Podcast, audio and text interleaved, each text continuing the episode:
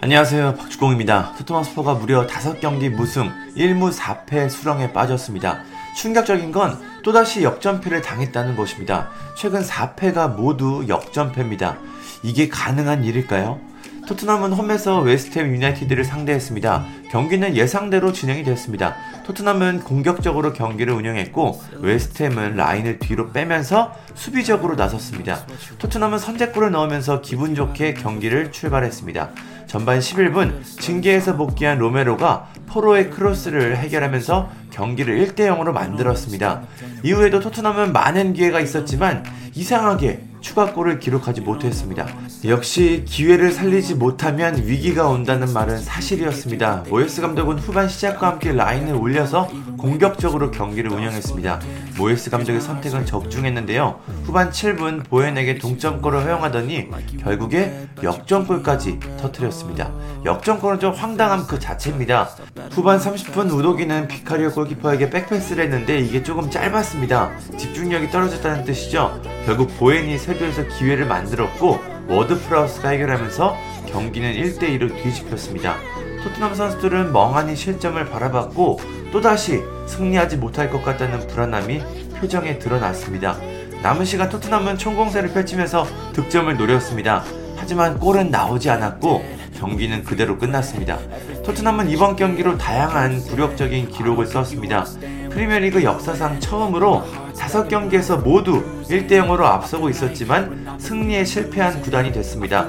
또 홈 3경기에서 앞서고 있었지만 3연패한 팀이 됐습니다. 정말 최악의 모습입니다. 10경기 무패 행진을 달리면서 리그 1위까지 올라갔던 토트넘은 우승 이야기까지 나올 정도로 분위기가 상당히 좋았는데 부상자와 징계자가 쏟아지면서 분위기가 완전히 달라졌습니다. 위에서 말한 기록들을 자세히 보면 모두 선제골을 기록한 뒤에 이를 살리지 못하고 실점을 내주면서 승리에 실패했습니다. 첼시전 쿨루세프스키 선제골에도 1대4 패배, 울버햄튼전 존슨의 선제골에도 1대2 패배, 빌라전 로스엘소 선제골에도 1대2 패배, 맨시티전 손흥민 선제골에도 3대3 무승부, 그리고 이번 경기 로메로 선제골 이후 1대2 패배입니다. 선수단 뎁스가 얇아져서 경기 막판까지 운영이 좀 어려운 것 같습니다. 뒷심이 상당히 약해졌죠. 리그 순위표를 보면 토트넘의 상황이 얼마나 심각한지 알 수 있습니다. 현재 토트넘은 승점 27점으로 리그 5위에 있는데 그렇게 부진하다고 욕을 먹었던 6위 맨체스터 유나이티드와 이제 승점이 같아졌습니다. 또 뉴캐슬 유나이티드와 1점, 브라이튼과 2점, 웨스트햄과 3점 차입니다. 만약에 다음 경기에서도 패배하게 된다면 최악의 경우 9위까지 떨어질 수 있습니다. 공교롭게도 다음 상대는 뉴캐슬입니다. 그나마 다행인 거는 뉴캐슬이 에버튼에 0대3 충격패를 당한 것인데 그래도 토트넘의 상황을 생각하면 승리를 장담할 수가 없습니다. 뉴캐슬은 만만한 팀이 아니죠. 토트넘이 이 위기를 어떻게 극복할까요? 포스테코글 감독은 어떤 생각을 하고 있을까요? 토트넘이 이번 시즌 어떤 성적표를 받게 될지 참 궁금하고 걱정이 됩니다. 감사합니다.